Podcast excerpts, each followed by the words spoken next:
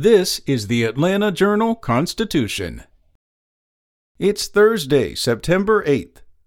U.S. Senator Raphael Warnock said he'll debate Herschel Walker at the Republicans' preferred event in Savannah in October if his GOP challenger accepts a second showdown next month and agrees that the candidates won't be provided the topics of the questions in advance.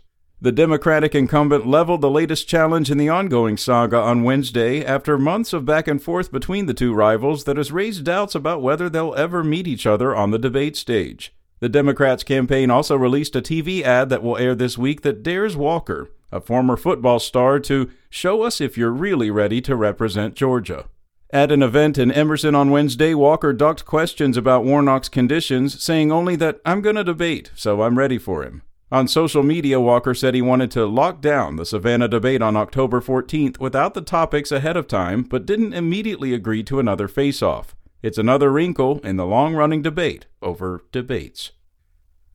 In other news, Fulton County prosecutors have lost a legal skirmish to get an out of state witness to testify before the Fulton County Special Purpose Grand Jury investigating former President Donald Trump and his allies. The recent ruling by the Court of Criminal Appeals of Texas is a victory for Dallas based attorney and podcast host Jacki Pick, and could also be good news for Houston based attorney Sidney Powell, who has been given her own out of state subpoena to come testify.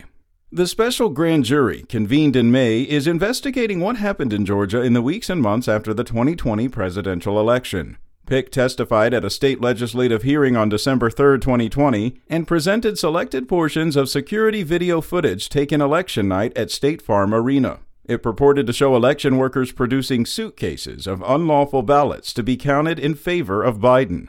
The doctored video has been repeatedly debunked by both state and federal authorities.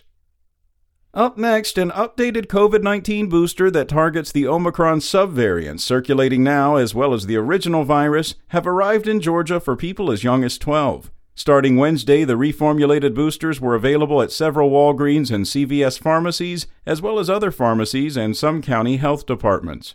They will become more widely available as more shipments arrive over the coming days. The redesigned boosters target the BA4 and BA5 Omicron subvariants and are only for people who have already had their primary vaccinations using the original vaccines. Doses made by Pfizer are for anyone 12 and older, while Moderna's updated shots are for adults 18 and over, if it has been at least two months since their last primary vaccination or their latest booster. And UPS is staffing up for the holiday shipping season by hiring more than 100,000 seasonal workers, a daunting challenge amid widespread labor shortages. In Atlanta, UPS plans to hire about 2,300 seasonal employees in preparation for its peak season.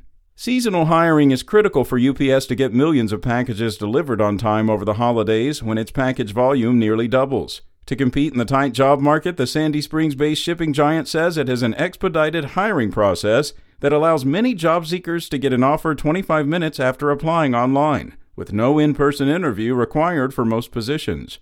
UPS says it has boosted its pay for seasonal workers by about $1 an hour from last year, with wages starting at $16 an hour, up from $15 last year for package handlers. Some jobs pay more, depending on the position, and seasonal package car delivery drivers in Atlanta can get $21 an hour.